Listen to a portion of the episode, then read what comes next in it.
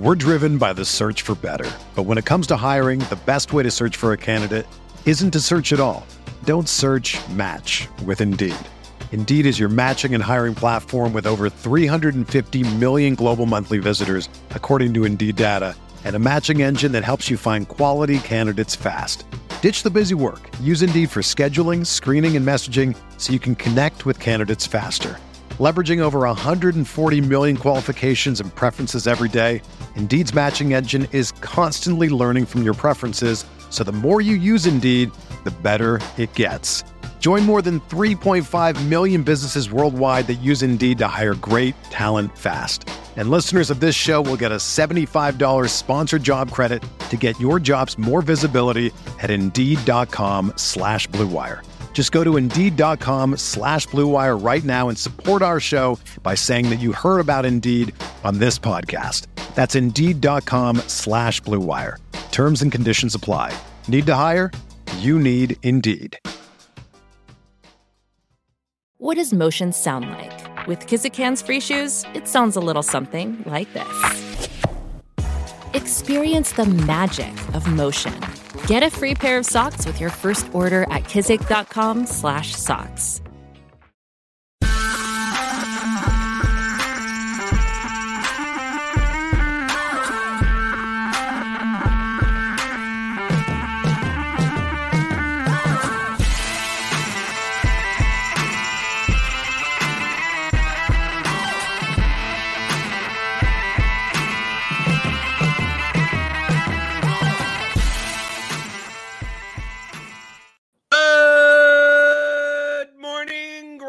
grinders. Welcome to RotoGrinders today. I'm Jordan Cooper, aka Blender Ed, Blender HD. If you want to follow me on Twitter, and it's Monday, September 18th, and we'll be recapping yesterday's, last night's NFL Week Two DFS slate, and I'm joined here by the co-author with me on the Theory of Daily Fantasy Sports 15-hour audio DFS masterclass, as well as the Advanced Players Guide which includes his custom Excel tools that I do use on a regular basis.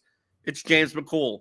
Mondays with McCool, as always. Hit that thumbs up button in the chat. I see you. Post your questions, anything you got. Uh, submit your questions also via the mailbag.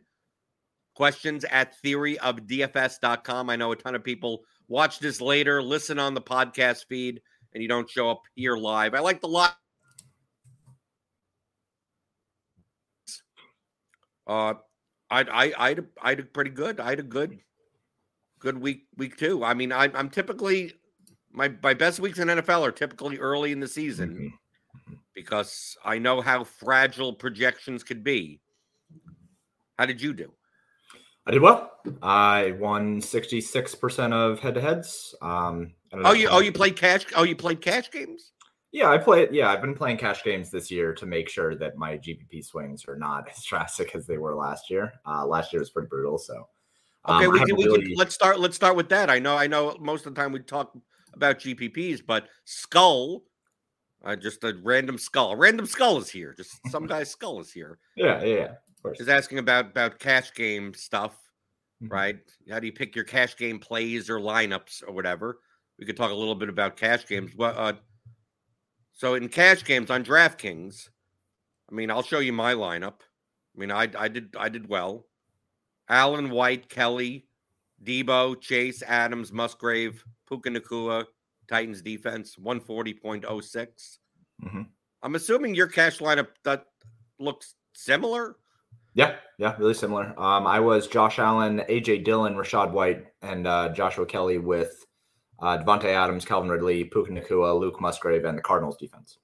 Okay, so did uh, uh, it probably scored a little bit less, right? Like 127 or Yeah, 123, 123.3. 123. Yeah. Which in head to heads, you probably you probably still won Yeah. some head to heads. Very I, I won. Yeah, so I I only play head to heads when I play cash games, and I won sixty six percent. So yeah, profitable week. profitable week. Uh, I think the main the main difference between us in cash games. Well, first off, how do you explain? How do you pick James? How do you pick your cash game lineup? I, I get as much ownership as humanly possible in my lineup, and that's pretty much it. Um, so basically, you pre- you say, okay, you project ownership, Mhm. and you push a button, and you're you're essentially using a lineup builder to solve for ownership. You want the highest owned lineup, and then let everyone else make as many mistakes as they want. Yep. So the optimizer at Paydirt literally has a cash game option.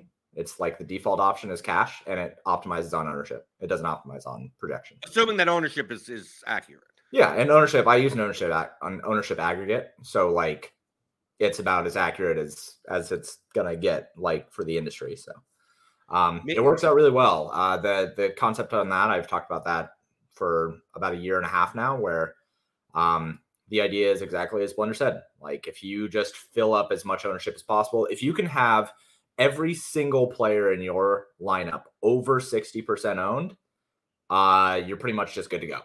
Like you're, and that's this, is playing head to head. Be clear, playing head to heads where splitting cash line stuff in double ups is not is not even any of your concern at all No. because you just you know you're looking to just find play as many head to heads as you can gets a wide swath of people and basically let them make the mistakes. Yep. So that's that's pretty much just what it is. I I run the cash game optimal over at Paydirt, and uh, then I just look and I find usually it's between like two or three that are viable, and I usually will pick the highest projected one because I do care about my projections. Like the projections are still good, um, but for the most part, I just want to get as much ownership as possible. Uh, this last week, I didn't even really think like this lineup that I ended up building was about the best that I could have built. I think the only 1v1 question that I might have had was on Luke Musgrave. Um out, outside of that, I don't think that I would have picked anyone else. Really. Well, my my process is similar, but not based on ownership. Is that I aggregate I aggregate projections. I use the blitz. I use the RG projections here, but I also incorporate outside projections as well. Aggregate them together, and then I run twenty lineups. Right, there's something like that, and I look and I go, which which out of these twenty? Like, truthfully, especially early on in the season, there's enough dead lineups in double ups that project way lower than they should. Yeah. That dude, you could play like the top 50 essentially at that point. Uh and there'll all be little 1v1, 2v2 type of differences. Mhm. But I tend like the optimal that I had from a mean projection standpoint was not this lineup. It actually was instead of Rachaad White and Deebo Samuel, it was Josh Jacobs and Jayden Reed. And then the Okay. Buccaneer and the Buccaneers defense. Yeah. Okay. I can see that. So I look I looked at I looked at that my my typical my my typical macro viewpoint on cash games is that you pay down for volume at running back. You want you want the best target shares as possible at Mhm. wide receiver. Tight end, you're either have the money to spend up for like Kelce, assuming that he's healthy, right? Or you go as far down as you can. And the same thing for defense. I'm less likely to like use my allocation at defense, if anything. I'd much rather use my allocation at wide receiver with target share as possible. So I looked at here's my 20 lineups I'm looking at. So I'm going, okay, okay, do I want to play Jacobs where we have 5K level running backs to use? And then it comes down to do I want to play a guy like David Montgomery or AJ Dillon? Or do I want to play a wide receiver in that range? And in this modern day of NFL, I choose to play wide receivers over running backs Mhm. unless unless I'm guaranteed a target share, right? I'm guaranteed if, if AJ Dillon's going to catch six balls out of the backfield, that's a different story. David Montgomery ain't going to carry, ain't going to catch six balls out of the backfield. Rachaad White could carry six, could catch six balls out of the backfield, so I didn't mind him. And uh, and then you just put put everything together. The two questions on this slate, they they go to the to the same point: projection, fragility. And Mhm. since you make projections, well, let's talk about two main ones on this past slate. First one was Puka Nacua. Yeah. Okay. It remember projection fragility comes from the fact that we have very small sample sizes, Mhm. right?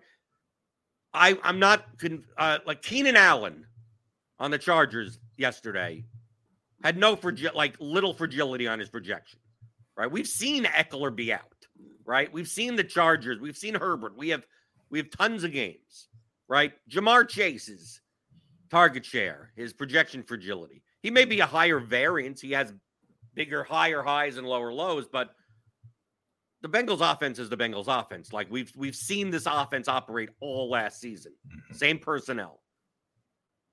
The Rams, I mean, we saw Puka Nacua in the first game basically play as Cooper Kupp. Essentially, yeah. he is essentially running the same routes and the same participation as if Cooper Kupp was in the lineup, and his body type fits that type of play calling. So now in week two, you go, is this going to continue or is this a facade?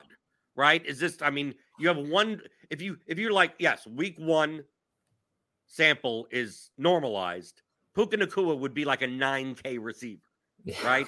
right? But we can't, you can't just go to that assumption. But James, my attitude with this type of fragility is that at 4,900, he's at worst like a four for 45 type of guy, right? At worst, at worst, he's uh four catches, five catches, nine, nine to ten yards a catch, eight to ten yards a catch, maybe plus, you know, a 40% chance at a touchdown. You know, probably projects somewhere around 11, 11-ish, 11, 12-ish. At worst, at worst. Mm-hmm. At best, his mean his mean projection is like 26, right? And his mean projection is essentially Cooper Kupp's kind yeah. of projection. So at 4,900, like, what's the worst case scenario? He gives me 11, 12 points on average. That isn't bad for 4,900 as it is. You have Zay Jones in that range. You had, uh, you had uh, there are other some other four or five K receivers, Zay mm-hmm. Flowers mm-hmm. in that range. Of course, he's fragile also.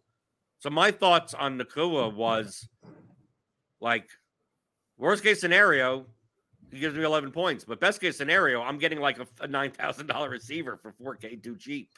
So on Puka's case, like I made it a priority to play him at least in cash games, and he actually come came in way under owned that I that mm-hmm. I thought in GPPs, and I wish had I known that I would have played more of him.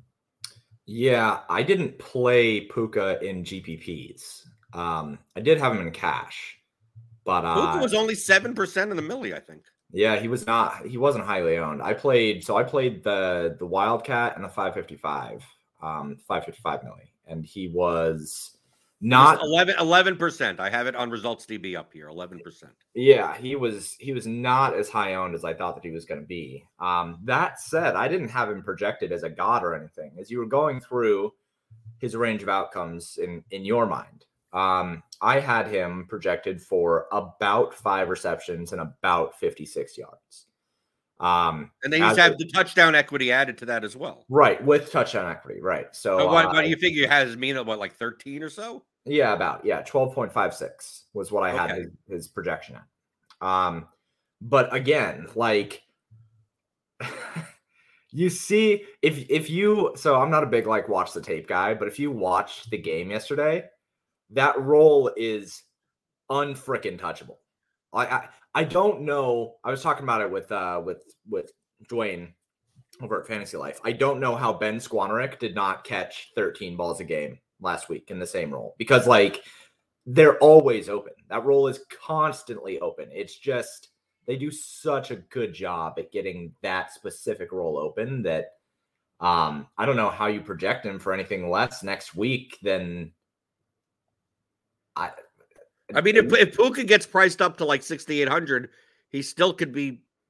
He's still a thousand dollars underpriced. Yeah, he's still a thousand dollars underpriced. I I just it's crazy that what that role is. So yeah, speaking to the idea of projection fragility, and especially going into week two, one of the big things is not overreacting to week one stuff. Um, one of the other things is being able to pick up the signal out of the noise. Um, and there was signal leading into Puka Nacua going into week two, mostly because of the role that he was playing and how well he played that role going into things. Um, so I, I think that with Puka in, in cash, Puka was necessary in cash mostly because I thought that he was going to be super highly owned. He ended up not actually super highly owned, which I was surprised by. Um, and I, I just I just thought that he was. I I agreed with you. I when I was looking at the cash game optimals that I ran, Puka was in most of them, but I also understood after running not only that, but also things out of like contest simulations and all, and all that kind of stuff, all the newfangled tools and everything in the industry it's like either Puka or Tutu was showing up like almost everywhere because they were still underpriced. Both of them were underpriced for their roles in that offense. Um, and so I kind of just made a choice between those two, and Puka was the one that projected to be higher owned in cash. So that's how I ended up on him. But to your point on projection fragility, I think that week two is one of the hardest. Week two kind of separates the boys from the men when it comes to valuing noise and signal. Um, and then week three, I think we have after the first two weeks, um, week three is when you can kind of start leaning into things a little bit heavier. The uh, the other guy I wanted to talk about when it comes to projection fragility was one of the highest owned players on the slate. Yeah. Uh, we look here. Lower owned in the 555 than in the, the like the play action and stuff. Very popular in cash games a guy that you see was not in my cash game lineup, Calvin Ridley. Yeah. 7,200. In my aggregate, I straight up had Keenan Allen projected higher than him. Straight up at 7,100. Uh, my my thinking with like what oh how did you not play Calvin Ridley at 7200 projection fragility same same concept as Puka Nacua Calvin Ridley, we've only seen one game with the Jaguars. Right. That's it. Yeah. And Calvin Ridley's walking into a team that has Christian Kirk, Zay Jones, Evan Engram, Travis Etienne. I'm not questioning his talent or anything, but like, does he have a 30% target share? I could he? Yes, of course he could, right? But Amon-Ra St. Brown has a 30% target share, right? Right. right? Uh, uh, Ja'Marr Chase has a 30% target share. Davante Adams with no Jakobi Meyers definitely has a 30% target share. Does Ridley? I know Ridley's a little bit a little bit cheaper than some than Chase, Adams, Diggs, like these guys that have 30% target shares over long, long much longer sample sizes, mm-hmm. 20, 30, 40 games. We have one here with Ridley. So it's 7,200. It's not like Puka was set 4,900. Worst case scenario, he's a $4,900 wide receiver, right. right? Best case scenario, he's a 9K wide receiver. Like that, that's a big jump. Ridley, at worst case, is a $6,500 wide receiver. At best case, is like an $8,200 wide receiver. Sure. Yeah. Right. Now, there's, there's, there's a gap there, right? But in cash games, when I have other options to play, like, why do I have to prioritize? If I was going to play a 7,200, if I had $7,200 left, I was going to play Keenan Allen because he has a 30% target share in a mm-hmm. non Austin Ekeler offense. So, I mean, like, like, yeah, Ridley has a higher ceiling. Maybe his mean goes up because he has 40 point games that Keenan Allen may not have. But I thought, like, Ridley, I, I did not play Ridley in a single lineup of mine only because I thought he was going to be way higher owned based on his fragility. And remember, early on the season, I lean into the variance. I lean yeah. into the fragility, meaning that if the player's projection is fragile and they're high owned, I pl- I don't look to play them. Player's projection is is uh, fragile and they're low owned because people are afraid. I'll play those guys. So like in cash games, I didn't want to play. I, I said these Ridley constructions, I, I would rather play Keenan Allen. I saw, and the one that I wanted to play, James, this is the lineup that I this this is the second lineup. The first lineup that I wanted to play would have crushed this lineup. Uh, Anthony, same lineup, but Anthony Richardson at quarterback. Mm-hmm. Uh, instead of Deebo, I played Keenan. Would play Keenan Allen, and instead of the Titans, I play the Buccaneers defense. Oh yeah, hilarious. That's like so a pay, so basically pay down for Anthony Richardson, but I run into the same same issue of Anthony Richardson fragile projection. Fra- I mean, is Anthony Richardson could could uh, easily first year quarterback turn into a pumpkin, Right. automatically like just uh, I mean, be awful, awful, right? I Allen is fine, right? Uh, and the Buccaneers defense is defense. I don't care. I don't. Yeah, the Buccaneers scored a bunch of points, but I mean, I'm not going to spend an extra 800 or whatever at defense unless I have nowhere else to go with it. The Deebo question on uh, Skull Skull is asking, how do you feel so safe playing Deebo? Remember, lineups, not players. Okay, I'm not Deebo projected fine. Of course, his range of outcomes is much wider. I'm not looking at the safety of individual plays, right? I'm looking at the safety, safety, floor ceiling combination of the lineup as a whole. And now, especially, I could have played, obviously, moved Nacua into the wide receiver slot and played like David Montgomery at the same price at 5,600. Or gone down to the Raiders defense and played AJ Dillon or whatever. Montgomery and Dillon don't have wide ranges of outcomes. I know I'm not playing Ridley. I know Ridley is going to be very expensive. It's going to be very high owned, right? I know what I'm doing. That's why I purposely played a lot of triple ups. So I'm like, okay, if I'm not going to play Ridley, Deebo and and Montgomery projected very close to each other. Here's two two things about Deebo that D, D, uh, David Montgomery doesn't have. One, Deebo has much higher ceilings, which means in the one o'clock games, if Ridley went for 37 points and I don't have him in cash, how do I catch up? I need players like Deebo to hopefully get me there, right? Someone like that that could actually put up that type of score. Secondly, Deebo in the late games, hmm which means I don't just have Nakua in the wide receiver spot and like a, a Montgomery, and I have no utility, and I just have a fifth. Basically, I have a forty nine hundred dollar wide receiver that if I need to swap, where am I going? Like, what am I go to Tutu Atwell or something like that? I'd rather have two spots to swap from to make up ground than one. So that's really the difference. But this mean projected lineup compared to my Jacobs, uh, Jaden Reed lineup that was the Buccaneers, which was like the the pure optimal, was a difference in 0.7 fantasy points mean. That's it. The top 20 were within one one mean fantasy point. Right. Out of what 130 or whatever, that's less than 1% difference.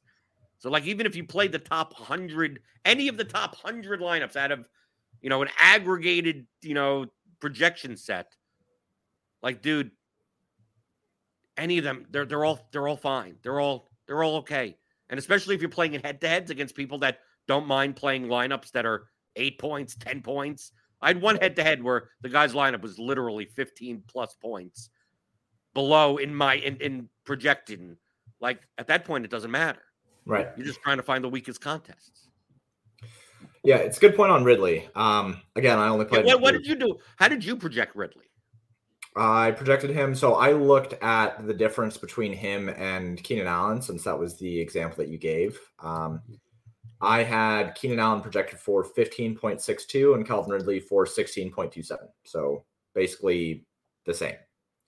Well, I mean, Uh, one point difference, No, I mean half a point difference. half a point difference. Okay.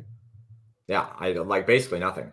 Um, again, the only I I did not play Calvin Ridley in any of my three GPP lineups. Okay, Um, so let, let- you want to talk? You want to talk about GPPs then? yeah, sure. Yeah, let's get on Okay, so at, in G, in GPP, uh, I mean, I played eight lineups.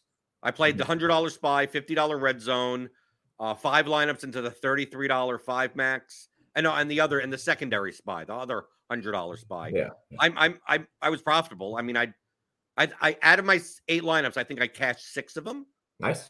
out of eight, but I mean none for more than like two x or two and a half x. Yeah. Yeah. Uh, because Ja'Marr Chase killed me.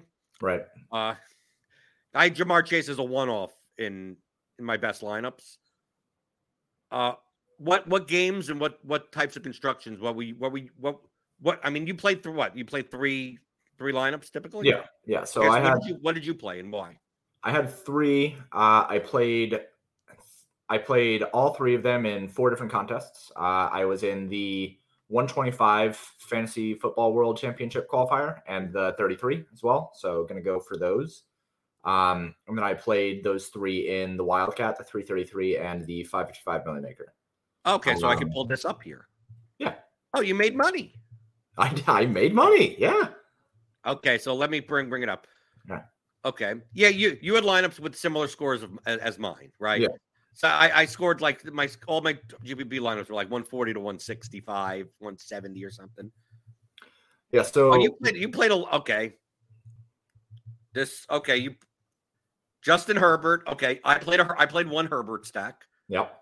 and uh you played it with with no run back because I play I played mine with uh uh either Chig or Derrick Henry as a run The, back. The only run back that I had was in my Buffalo lineup. I did not do run backs in my Chiefs or my Chargers builds. Yeah, but this look uh, this line I I literally I other than maybe Dalton Schultz at 4K at tight end. Uh I mean this looks like one of my GPP. I mean Mhm. this like like if you just replace Dalton Schultz with like Chig and then like move up the D, the Las Vegas defense to whatever the hell like that's that's practically one of my lines. Yeah, yeah. So that that one is pretty garden variety. Um, I did do. I had Tony Pollard and Davante Adams in all three of my lineups. Oh, okay. Davante Adams, I understand, right? But Tony Pollard, I think he was. I think I played a bunch of Tony Pollard Uh-huh. because I thought he was underowned. Yeah, He, he, tou- he touched the ball 33 times. yeah. Look, I mean, the the Dallas defense at home as a big favorite against the Zach Wilson led offense. Like, I'm already interested in a running back at that point. Uh, and then you have Tony Pollard, who everybody drools over for six months, uh, and then is nine percent owned in this spot. I think that's more of a byproduct of it, of his price in the context of the slate. Sure, but I mean, 7,500, like, eh, okay, so if people, so let's connect this a little bit to ADP, right? Like, if you're drafting in season long, if you're willing to take somebody in the first round, first rounders are $7,000 plus in DFS. Like, that's that's where they sit. You know, Cooper Kupp, 9K, uh, Christian McCaffrey, 9K. You have uh, Saquon Barkley, Derrick Henry consistently above $7,000, right? Like, that's the price that you pay for first rounders. And if Tony Pollard was going to be a fringe first round pick in season long drafts, for him to be 7,500, that's just where he should be. Like he's appropriately priced based on market price. If if you're looking at it in terms of the way that the public perceives Tony Pollard, so we knew that the first week he came out and they said, "Hey, we're going to limit him in this first week we're going to limit his touches. And then the next week, they said nothing about limiting his touches. So you assume a full workload at home as a massive favorite against a bad offense. Just seems like that that was just such a slam dunk play. I the big thing was he was only nine percent owned though. If right, he yeah, if was- he was if he was twice as owned, I, I wouldn't I wouldn't have bothered. no, no, absolutely not. But the way that people were building, where I I had no Joshua Kelley in GPPs because I thought that he was probably the worst play on the board. When I ran uh, the contest sim stuff, he was about twenty percent negative leverage.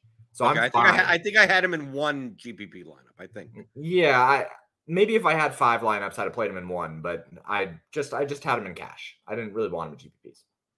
Um, I thought he was about the worst play on the board, and so I liked Rachaad White. Um, and I liked like there were some other running backs that I kind of liked, but I didn't really like AJ Dillon that much. I really didn't like Joshua Kelley. Uh, so I just kind of ended up like I'm just gonna go with Tony Pollard. I'm gonna have a unique construction. I know that I'm on popular stacks anyway, um, knowing that I was on a Buffalo stack and I was on a Charger stack. So it's like I'm gonna find myself a little bit extra leverage here and just lock in Tony Pollard and hope that he is as good as people were drafting him to be in a in basically the best possible spot that you could have drafted him. So um, that was that was a conscious decision based on ownership and kind of roster construction differences that I, I thought made me a little bit more uh, unique. Well, Rachaad White came in higher Mhm. in these higher state contests. I mean, compared to lower states, he was he had I believe one of the biggest differentials between high and low stakes. So if you were Rachaad White, you probably you probably were sharp. Right here's here's your Josh Allen lineup, and uh, I mean that's very very obviously. Let's Kyren's was only a viable. We, we got an NBA, we got an NBA type of uh, situation yesterday when the reports were going around that Akers was going to be inactive for the late games. That we we finally got that confirmed. Like I don't know, ten minutes before lock, before Mhm. one p.m. lock. Uh, I don't necessarily think the Rams offense is that great. So like I wasn't like, oh, I got to take out and got to redo my cash game lineup so I could put Kyren Williams in and have Kyren Williams and Puka Nacua in my lineup. If anything, I would have taken out White. I would have still had Kelley in my lineup, and who knows what the hell I would have ended up, you know, doing in my cash game lineup. But in GPPs, like I did swap out to Kyren Williams in some of them uh just before, you know, like if I had Kelley, like I think I had like two or three, I think I had two lineups with Kelley, and I switched one out, just straight swapped to Williams, and then I had one with Puka that I straight swapped out to Kyren Williams on those. And obviously, you know, Puka did a little bit better. Yeah. But this Josh Josh Allen lineup is just Allen, just Allen and Kincaid. Just you Yeah. know, you hope that Allen just runs the ball in twice. Uh, well, I was mostly hoping that he wouldn't just feed Stefon Diggs. Um, I usually skinny stack Josh Allen when it comes to Josh Allen and, and Lamar Jackson and uh, Jalen Hurts. I will usually skinny stack them with just one receiver anyway. Um, the question is, do you play them with their most owned counterpart, or do you play them with kind of a lower owned counterpart and hope that that counterpart ends up catching the touchdown instead of like them feeding somebody else? So with uh like with um Josh Allen, Josh Allen spreads the ball around quite a bit. And if he doesn't end up giving 13 targets to Stefon Diggs, then he still has the rushing ability and the rushing touchdown ability and spreading the ball out enough that I think that his ceiling was still high enough to pair him with just Kincaid. Um, and then just pay for other positions that I thought were a little bit better. Um, the only thing that I think that I could have done there is instead of going with Davante Adams, I could have gone Stefon Diggs. Uh, and then instead of going with Mike Williams, gone with um, Hun- Hunter Renfrow. Uh, I could have done that, but like, I, I thought that Josh Allen with Kincaid was an interesting way to go about that. And that lineup, so that lineup was initially really, really chalky outside of Kyren Williams. Um, that's a that's a really, really popular lineup. So I kind of figured that I needed a little bit more difference there than just eating Josh Allen with Stefon Diggs. And then you got a Mahomes lineup with no Jag with no Jaguars. And I think if you played Mahomes, this is the way that you play him with just Kelce. Yeah. Just good luck figuring out what 4K, 5K guy catches. He throws Yeah. it to 17 different people. And it's very similar. And Tank Dell, yes, little little cheapy Tank Dell. I think you know he he was he was on my radar. He didn't make my line. I mean, I played Nico Collins. Yeah, yeah, he was on my radar too. Yeah. And obviously Jayden Reed was there too. Um, the only reason why I didn't have a bring back there is because like I just couldn't afford one. like I couldn't afford a Jaguars player that was like worth a damn in that lineup. Right. I'm going to bring up. uh Of course, you know uh, I had three more lineups, but I think we have the the 333 three point stance, and you're going to see a difference between my lineups and your lineups. Yeah. I think it's going to be obvious. Uh Not saying your lineups are bad, but I construct my lineups much. You're much more meticulous about it. Yeah. I kind of just let the, my my tools and my data just be like, hey, here you go. Yeah. Well, I mean, I build a ton of line. Like I don't hand build these lineups. I build like 300 Yeah. versions of like every stack. Yeah. Of like every team, and then go, okay, this does. These types don't make any sense. Or Mhm. get rid of the lowest projected ones, get rid of the highest owned ones, and then I have a mess of things to look at and go, okay, you know, I'm I'm left here with five Anthony Richardson lineups. Right. I'm only going to play one of them. Which out of these five do I play? And I look and I go, this one makes the most sense. Done. And then once I take that, I'm like, well, if I'm playing this guy in that lineup, I'm probably not for diversification, may not play them as a one off in another lineup. And then I get to my whole portfolio. So you can see here, I made money in this contest, right? 45 bucks, but whatever. Uh, so my, you're going to see a much, the, the correlations are going to be much, much more intact. Right. Uh, so here's my Josh Allen line, but Josh Allen, Gabe Davis, Dalton Kincaid, hmm Davante Adams as the bring back, right? Yep. Then I got Tony Pollard, Joe Mixon, Josh Reynolds, Puka Nacua, Yeah. Arizona defense. So it's just basically all all one offs at that point, right? A six per six percent and four percent running back. My my thesis at running back this past week was the highest on running backs are not going to make it into the winning lineups. Right. Yeah. Yeah. That was my, but it's much more likely that one of the high price wide receivers just there, there was like 14 different guys at running back that all had within like a point and a half projection of each other. So let the field play, you know, let the field play AJ Dillon, let the field play Josh Kelley, and I'll just find other, I'll find other places. Right. So you got this one. I also played a Brock Purdy lineup. Purdy, Samuel, Aiyuk with Kyren Williams as the run back, right? Then I just and then whatever's left, right? You got uh Pollard. Well, this was a swap lineup because Kyren Williams is in it, right? This probably originally had Kelley or originally had I swapped something here, Yeah. right? And then here's my Jordan Love lineup. We're driven by the search for better. But when it comes to hiring, the best way to search for a candidate isn't to search at all. Don't search match with Indeed. Indeed is your matching and hiring platform with over 350 million global monthly visitors, according to Indeed data, and a matching engine that helps you find quality candidates fast. Ditch the busy work. Use Indeed for scheduling, screening, and messaging so you can connect with candidates faster. Leveraging over 140 million qualifications and preferences every day, Indeed's matching engine is constantly learning from your preferences, so the more you use Indeed, the better it gets. Join more than 3.5 million businesses worldwide that use Indeed to hire great talent fast.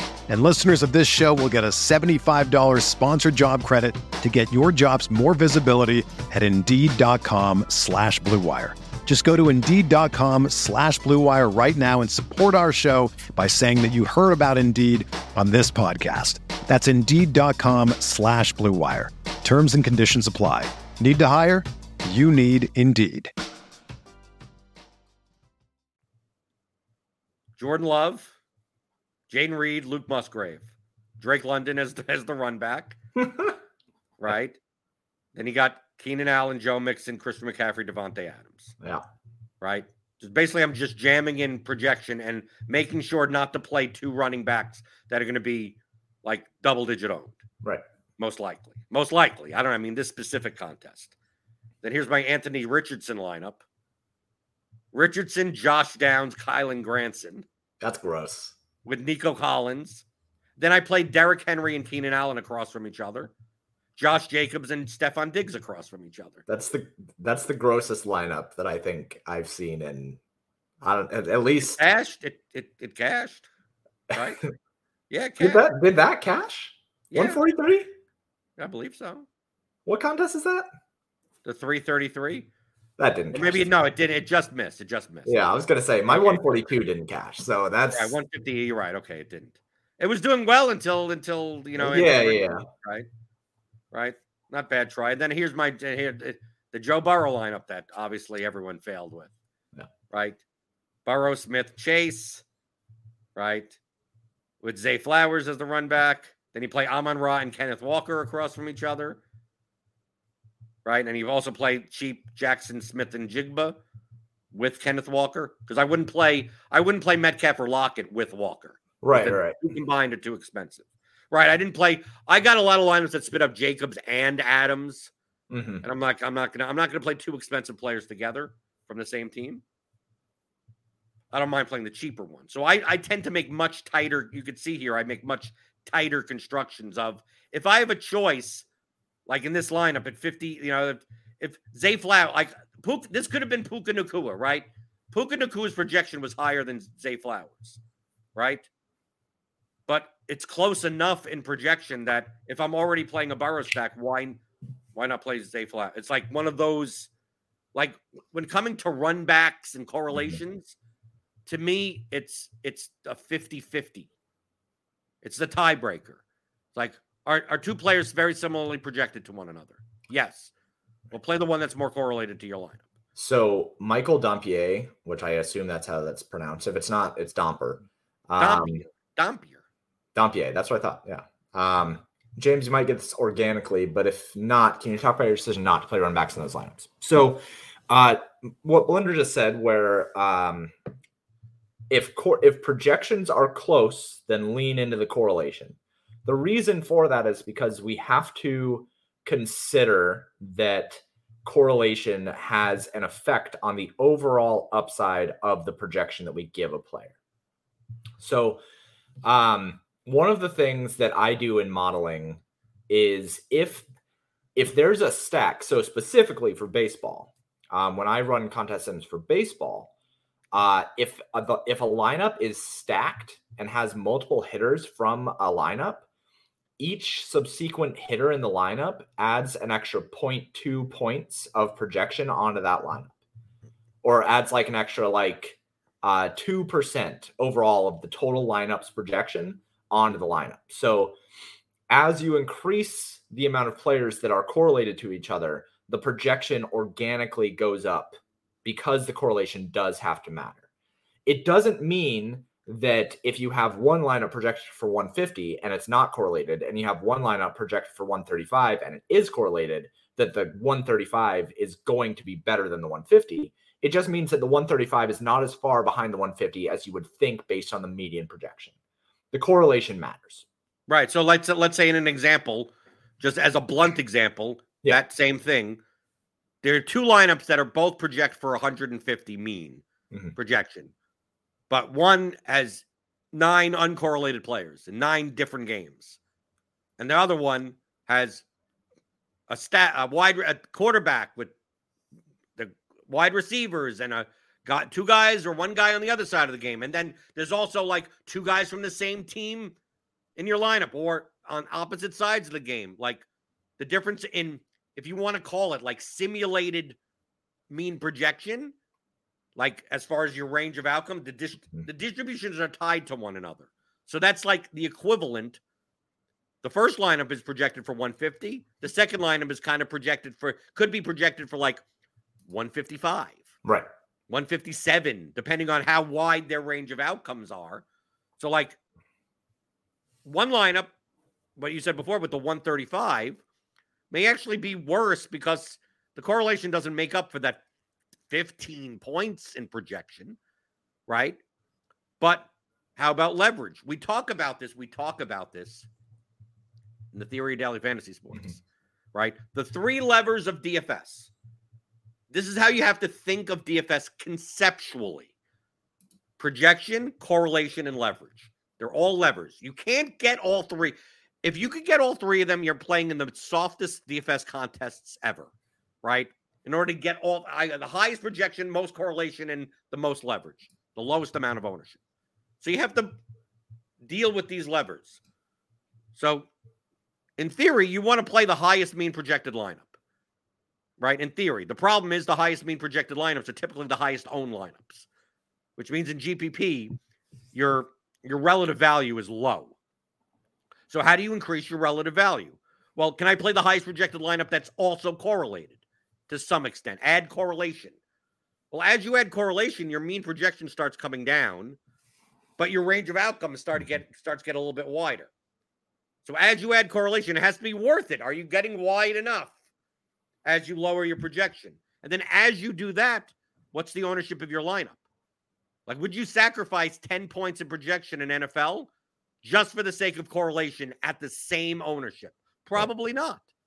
But if you're also if you're getting correlation, but you're you're getting a whole big discount on ownership, sacrificing 10 points, is, your lineups could actually, from a distributional standpoint, have a better chance at winning for two reasons. One, your distributions are more correlated to each other. And secondly, the points that you get more less of the lineups that you're competing against are getting also. So it's the three of those things together. So that 135 lineup that you said, the 150 versus the 135, it's quite possible that in GPPs their expected value could be equal to each other. Right.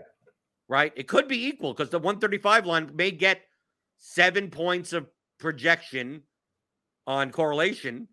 And if the players are under owned enough, you may get another eight points just on just on leverage, on relative value. So like, like, yeah, this this lineup is 15 points behind in mean, but it wins first place more often than the first lineup, even though the first lineup cashes more often, that the ROI of both lineups end up coming out to some extent equivalent to each other. Right. Right. So it's those three levers that you have to you have to wonder about. And just that's why when people people look at like, oh, well, this lineup's correlated. Do you have to stack the wide the quarterback with wide receivers? No, you don't. Right.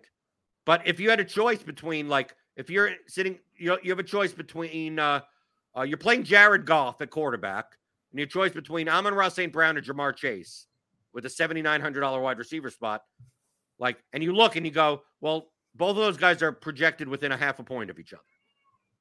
It's like, well, um, I'm, on Ross St. Brown, because Goff is in the lineup, you should think of as projecting like three points higher than his current projection, yeah. which would make his projection better to play in that lineup. And if Burrow was in the, the, the spot, then you'd do the same thing for Chase, right?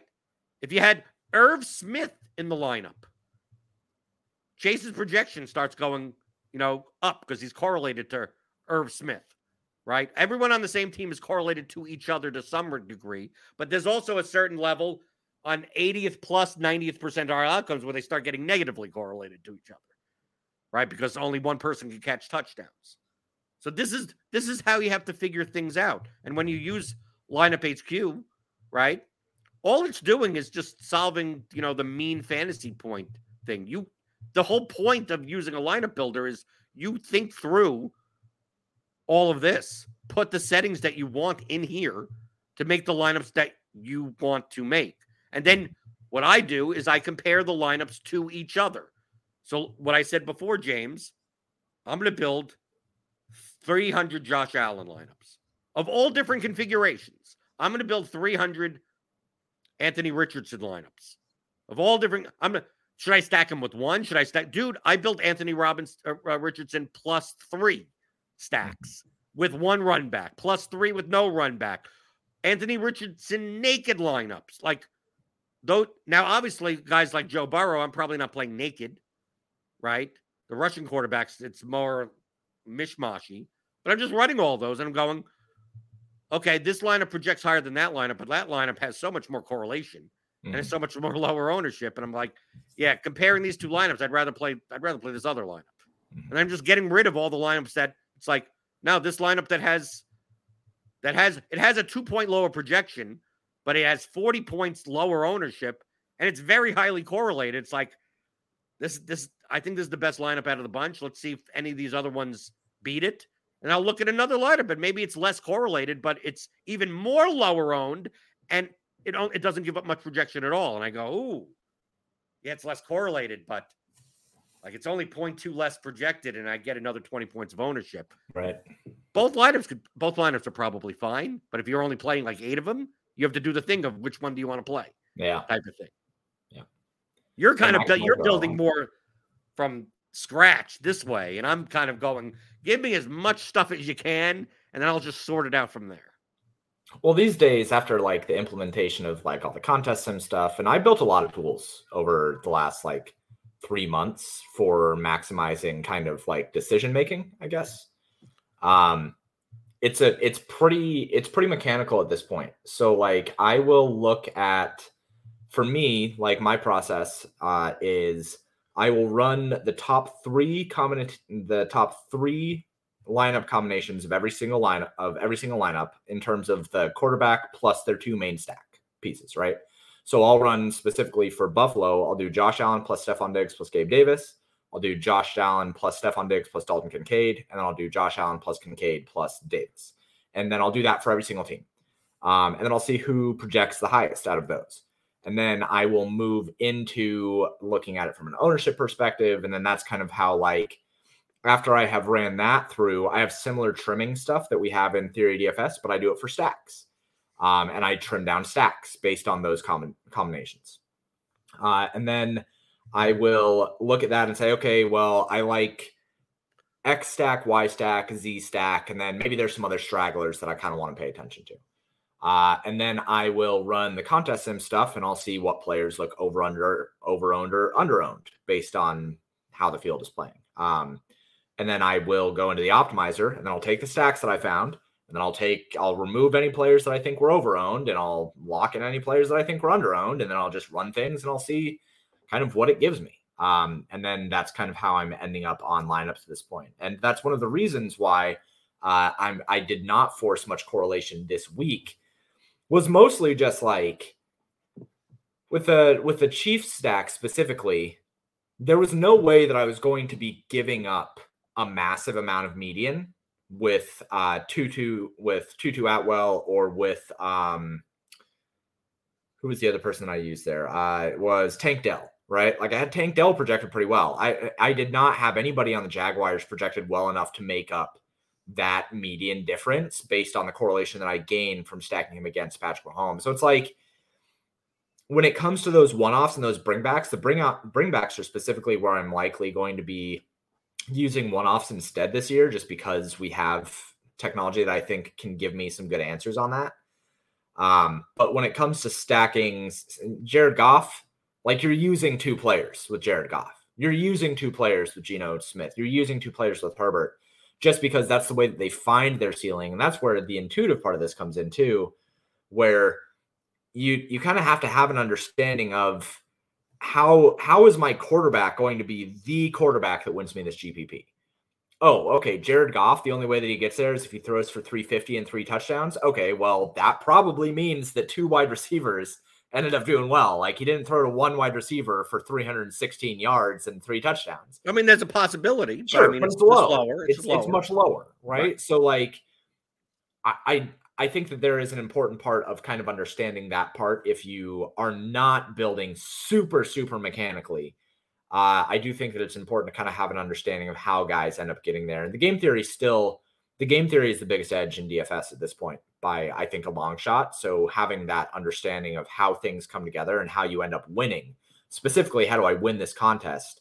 Uh, I, I think that that's just drastically important and and more important than it has been in years past. Right. And the way that I I could build 300 lineup sets and be able to sort through all that, you're like, like people ask me, like, when do I build my lineups? It's like Sunday morning, Right. right? Sun, and they go, like, how you, how you doing? Sunday morning, you're building like 3,000, 6,000 lineups. I said, how long do you think it? I mean, dude, you just run instances of of lineup HQ, and you could run 300 at a time. Like, it's, it's not it's not that hard, right? So, and then once I have like 3,000 lineups, I paste them in to our portfolio trimmer at theoryofdfs.com, Mhm. and I could I could I could trim lineups in 60 seconds. I mean, like, of course, I'm choo because I'm I'm choosing eight to play total. Right. So like it's not it's like okay, I'm gonna trim all I'm trimming 90% of them away, and then I'm left with oh, oh, I'm getting a lot more of this guy than I thought. I'm getting a lot less of that guy than I thought. Like, oh, okay, Mixon may be underowned for his projection. I I'm probably gonna have Mixon in a bunch of lineups, right? I could I could I could just see by what's left. I could see I put in I think on Sunday, I think I put I put in three thousand lineups or about there, maybe thirty three hundred. I don't know how many runs I did. When I trimmed to get down to my candidate set of lineups that I'm picking eight from, I was down to 87, I believe. Yeah. Right. And then from 87, I go, okay, what am I choosing? What am I choosing from here? And it's like, well, I'm choosing eight lineups. So it's like, I'm not, I don't think I'm, am I going to play four Burrow lineups? I don't, let me look through the Burrow lineups. And then I get rid of the ones that even though they were trimmed, like correlation wise, like I look out of the, and basically what the 87 lineups that are left would all be good. If I would have randomly picked eight, You've been fine. I would have been fine, right? The ones on the top end, a little bit more low variance. The ones at the bottom, a little bit more high variance. So typically, I don't like picking like all eight from the bottom or all eight from the top. But then I just look through and I go, okay, what makes what makes sense to me if I would have hand built or something? Okay, okay, this one this one has correlation in it. This one doesn't. And typically, I tend to favor if I had to choose between 87 lineups, I'm going to choose the correlated lineup a little bit with a little bit more correlation over the one that doesn't. Mhm. But I mean, I'm not building. I'm not building it from scratch. Like that's the like. I'm not selecting a player and then putting this player in and then putting that player in. It's like I'm look. I I want to see a lineup as a whole Right. and go, huh. And then when I build in the beginning, if I see things that are like, I decided that I'm not going to choose a double tight end lineup. I don't care Jake Ferguson or Musgrave or Kincaid. These three $3,300 tight ends project well from a mean standpoint. Like I just I'm not going to play them for ceiling. So I just like I I don't build d- double tight end lineups, right? Only because I saw sometimes you don't have to do that because it, you don't have to worry. It's not building those types of lineups. But I saw that it would, so I prevented it from doing so. And then you go and you run another one. You go, oh, it's doing too much of this, and I don't want. Okay, then don't build those lineups, mm-hmm. right? And you, that's what the lineup builder does. And then you get to a point where it's like, okay, let me let me let me let me see what's there, and then weed it out. So, I mean, that is a blunt way of doing so. A lot of top players, they they're just running they're they're running their simulations and they're just you you ask them after lock, you go, who do you have? And they go, I don't, I don't know. I'm just playing line. I'm I'm playing the I'm playing the top 20 line in this 20 max contest. I'm playing the top 20 lineups with uh, X level of diversity in my 20 lineup portfolio that shows the highest EV or with the lowest standard deviation for this contest. And they, my, my favorite. You got, you got to them like, well, who did you play? You go, I have no idea.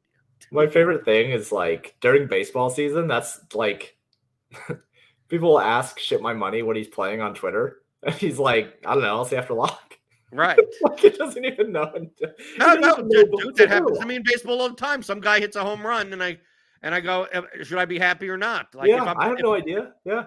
Right. I don't know. I, oh, dude, oh, I have him as a one-off in two lineups, or oh, I have him in. You know, obviously, I tend to, I would tend to know, but I yeah. have a lot more of or less of. Like the high, the high owned guys that I have less of, and the low owned guys that I have more of, I'll know more. But the guys like the subsidiary, the defenses, dude, oh, I yeah. can care less about D- DSTs. So, so it's like what, whatever defenses, whatever defenses are there, sure. Yeah, it doesn't whatever. matter. It doesn't, doesn't matter. What matters you follow James on Twitter, paydirt underscore DFS. go to paydirtdfs.com for, for his stuff. Theory at DFS.com for our stuff. Get that portfolio trimmer. Get the portfolio correlation matrix. Get all the Excel tools that I I actually use uh, on a regular basis playing DFS, as well as you know this uh, ten chapter audio course. Get the first one first, obviously, to learn all the concept. The levers, the levers of DFS. That's all. All that type of stuff is in here. Theory of DFS com. Hit that thummy thumb button. Give me those thummy thumbs on your way out the door. We got two games, two games tonight in, in football. We got um, crunch time, grind, grinders live. We got pre-lock. I don't know what the hell the pre-lock show is tonight. It would there's a show that the Browns game is the main showdown, but there's also a two game slate that's also, I think, paying a million to first. So there's tons of content here. Hit that notification bell. You'll know when we're live. And uh, and I'll and I'll see you tomorrow. Send in your questions. Questions at theoryofdfs.com. Subscribe to the channel. Do all that stuff. Because I'm here Monday through Friday, 11 o'clock Eastern, on RotoGrinders today.